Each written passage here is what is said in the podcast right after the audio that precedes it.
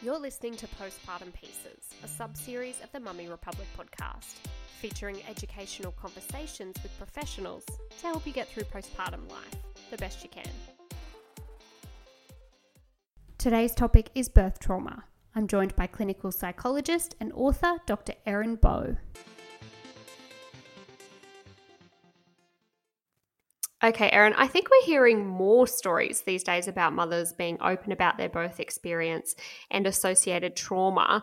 But to assist in understanding what's just, you know, reflection and then what's trauma, how would you actually describe birth trauma? Oh, if you want the kind of one sentence answer, it's really like a birth is traumatic if you say it is. Like, full stop. Doesn't matter two shits when anyone else thinks. It's about you your feelings, your baby, your experience, bugger everyone else. That's the short mm-hmm. version. I love it. the it. longer version is yes, good, right? Have to condense it because you could just go on and on. The slightly longer but still useful explanation is I always get people to like draw an imaginary horizontal line in your mind or on paper or however you learn. And at one end, you might have what you might recall, refer to as birth regret. So there's aspects of your birth that go, oh, geez, I wasn't happy with that. I wonder if I should have, hmm, should I, mm, uh, and all that kind of like, uh, I really didn't want that C section. Mm-hmm. I wonder if I should have had a midwife instead of an OB.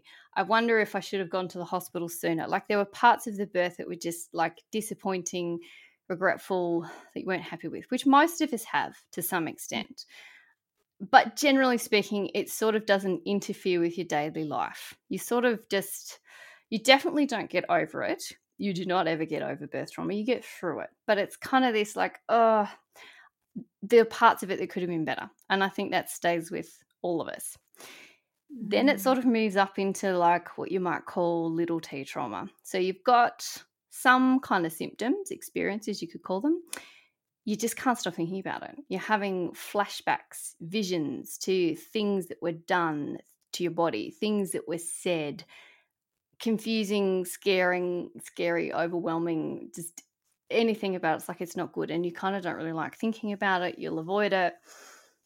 But it might not be full blown post traumatic stress disorder per se. You may be, if you've got a little T trauma, go and get a birth debrief, read a book, do a course, chat to a few people, feel validated, feel support, and then you sort of start to come right. With mm-hmm. up the other end, which is more like full blown PTSD, it doesn't resolve on its own. And I have met people well into their 70s and even 80s who still talk about that day, that night, where they birthed their baby, babies, and it's never left them and it's like this perpetual state of panic that you're just stuck it's like that movie groundhog day and you just can't stop thinking about it you can't stop mm. having memories smells sensations whatever like it's just you'll know you'll know probably if you're in that category because it just doesn't it's just relentless mm. and isn't that interesting because we i think there'd be so many people who would potentially be re-experiencing their births and uncovering bits and pieces and just thinking oh well this is that's fine you know it's everybody does it. I shouldn't have these feelings. Is it something with trauma does it generally happen immediately after or does it take time to sort of slowly start to remember and bring up these feelings and emotions? Can be a bit of both. So i guess the thing with trauma is it's kind of like this experience where it's too much too fast too soon your brain, your nervous system, your sense of self, who you are, what day it is, what time it is, where you are, doesn't have time to integrate. Your brain just sort of goes into this trying to protect you mode and things get fragmented. So I think that we see with trauma a lot is that timing gets fragmented. Like trauma time feels like it's happening right now. So whether you are two days after birth, two years, 20 years, if you're in it and you're in like that air quotes kind of trauma time, it's going to feel like it's happening right now.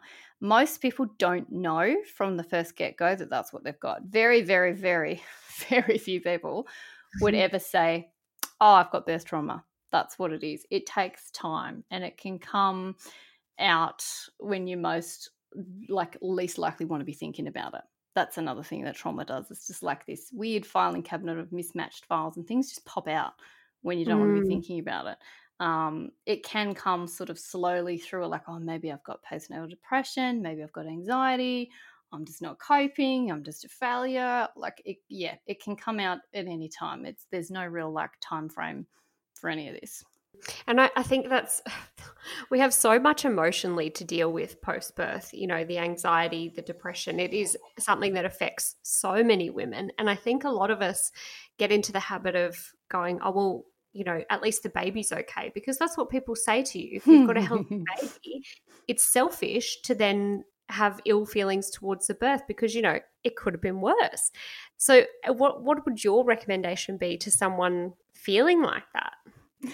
First of all, to that, I want to say there is a reason I have named my book More Than a Healthy Baby because it's just such a common thing. You're so right. It's the common thing that happens. If we flip it though, and you think about like a wedding, right? If your flowers aren't right, people don't say, oh, well, at least you've got a healthy husband or you've got a healthy partner. If mm. some drunk uncle falls in the cake and spears on it, no one says, well, you should just be grateful. You've got a healthy husband, you've got a healthy partner. You know, you've still got your legs, you can still walk. Like, it's just the expectations that we put on birth. Like, we treat people nicer at a wedding, which is like you know, equally big an event, but I think a lot of people who've been through birth would say not not quite as like life altering, and yet not we're quite, much nicer. No. We're much nicer to people about weddings if things don't go right mm. because there's mm. this expectation that this is your day. You've paid money for it. You've paid for services. Of course, you should be happy because this is your day. But yeah, with birth, we're just like, oh well, shut up, get over it, get on with yeah. it. It's yeah, needs to change. And I think it's by the same token, you know, women who have birth plans or have the intention to have a vaginal delivery and then something happens and they need an emergency C-section, we we downplay that as well because we go, well, you know, whatever has to happen.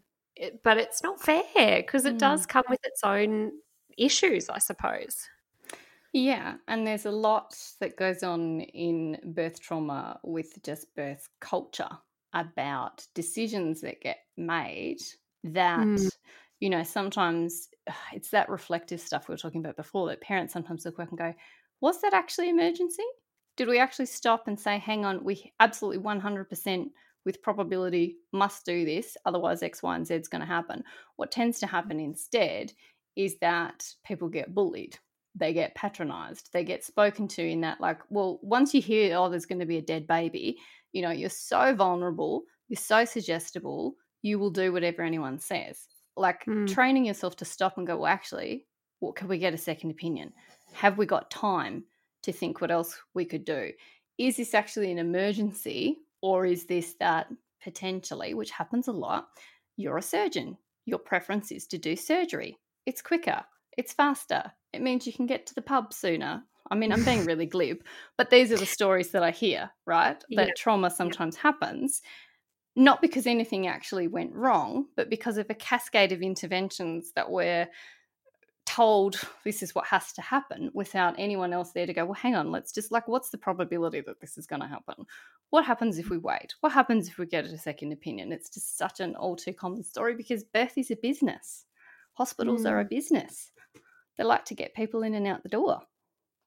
And I imagine with that, there'd be a lot of guilt too from a mother's perspective to go, well, maybe I didn't push hard enough, or maybe I didn't ask the right questions. Is that something that you see quite often? Yeah, so much for couples in particular. Like the middle of birth, when you are not supposed to be using your rational brain, you're supposed to be using your primitive brain and concentrating on what you need to do to get the mm-hmm. baby into the world using your breath using everything you've got like it's bloody hard work no whatever whatever kind of birth you have it is bloody hard work that's not the time to be like trying to be rational and make all these decisions so people get walked over and for partners as well that's another common thing you think like in what circumstance would you watch your partner held down spoken to rudely cut threatened and just stand back and not say anything or not do anything. So often for partners, it's this like, oh, it's sort of, it's this conundrum, right? Like I did this, but normally I would do that. You know, if this happened in the Mm-hmm. street, like I would be first one there to like, you know, push people out the way and knock over walls and do anything to protect. But because of the culturalization, that's not a word, the culture of birth, it was like stand back, don't get in the way. It's not about you. Like, yeah, there's a Mm. lot of things that go on.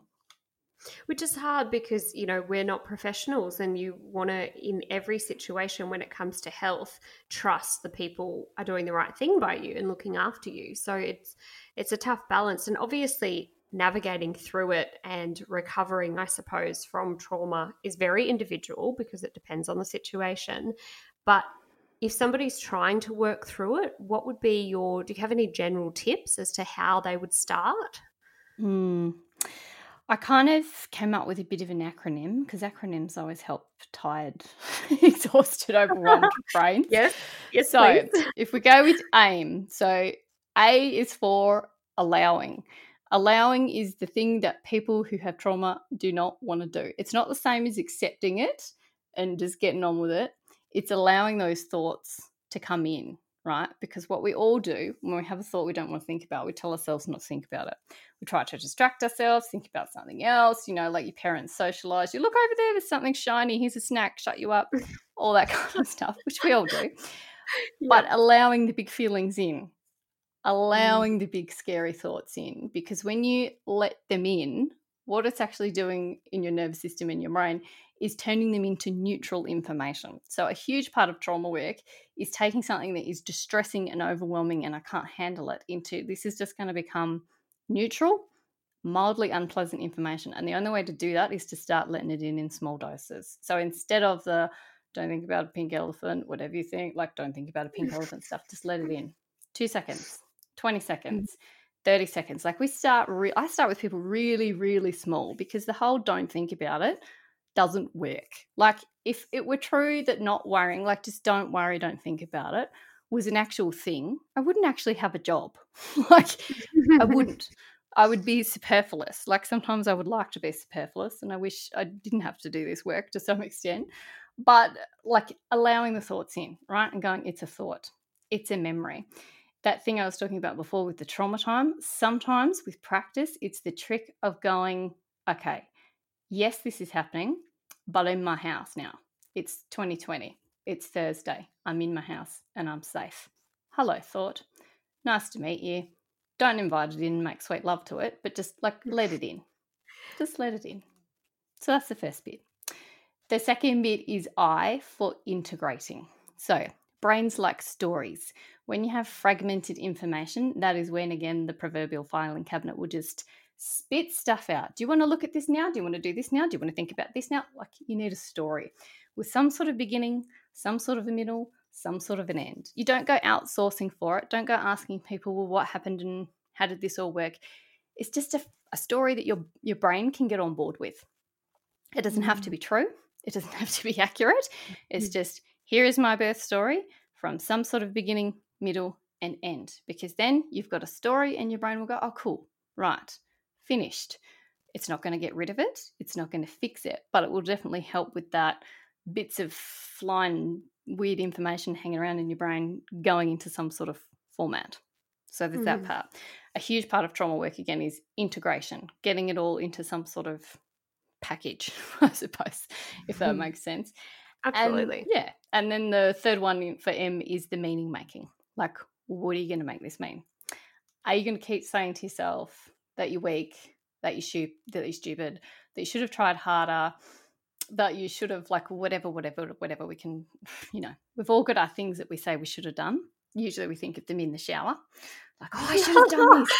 I should have said that. I feel seen. That's me. Isn't it always? And you rehearse like entire conversations you could have had and entire arguments and the perfect, you know, one liners, and you're like, no, none of us can do that. at the moment." but Oh, change God. it into the like, yes, it, it means that you're strong, right? Like, so for me, Mm-hmm. with my five kilo baby with stuck shoulders, that, you know, I won't go into too much detail because I don't want to re traumatize people. You can Mm-hmm. look for that story if you want to listen to it or read about it. But, you know, part of that, which is like you know, the greatest strength, but also the challenging thing is like now every time I don't want to do something or I have a paper cut or I've stubbed my toe, I have to go like, well, I did that. Like I pushed out a five kilo baby, so I can probably deal with this. Like yeah. it shows you the strength that you didn't know you had. You know, it shows you that determination and love for your child that you will do anything for them, right? So make it mean something that is you don't have to pick up your pom poms and um, like make it something fake that you don't believe that you don't identify with. But you need uh, you know every every story also needs a hero like so what's your hero story? What's the thing that you can pull out of this to hang on to? That's the thing you're going to tell yourself instead of when you're like at the bottom floor of the shower crying your eyes out because you feel like a useless piece of shit because you can't make your baby stop crying. What are you here for? You're strong you're capable that you did your best. Like whatever it is, make it mean something. Oh my god, that one hit me hard.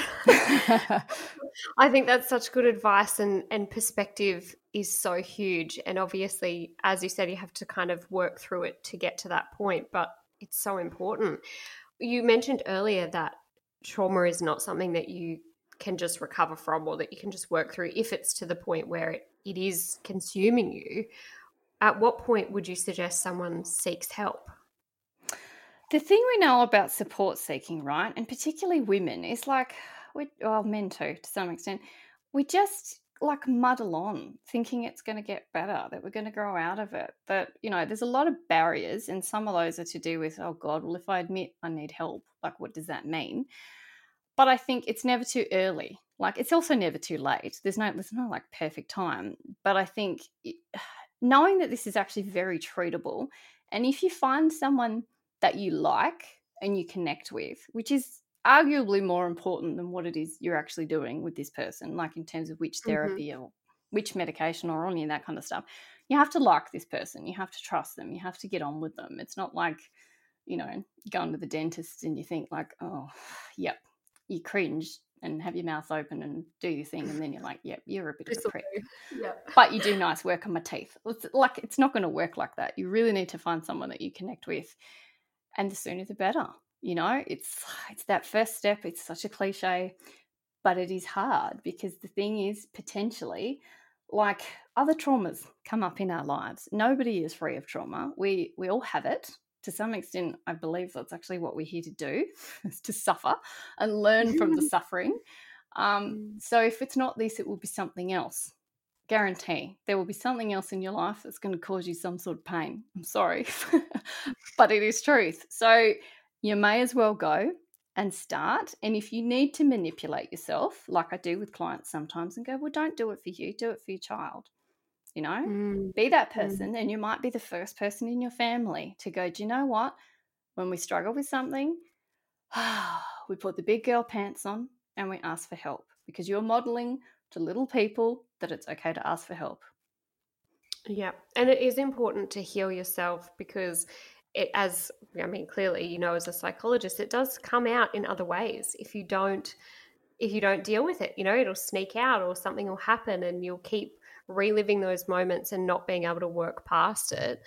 Do you have any final advice? Because I'm, obviously going to put all of your details into the show notes and refer to your book and all of the the sources of help that you offer. But as a final word of wisdom, I suppose, to anybody who's going through this.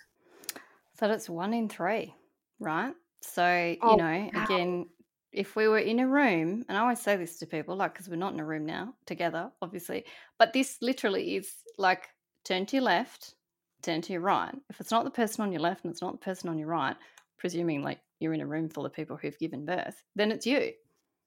Mm. So it's hmm. one in three. Like, this is not some, you know, it's it still is so bizarre to me that like birth as a traumatic experience is left off pretty much every like infographic about trauma that exists. And a lot of this, unfortunately, it's cultural. It's this real deeply ingrained patriarchal notion that birth, you know, oh, that's just a thing that you do.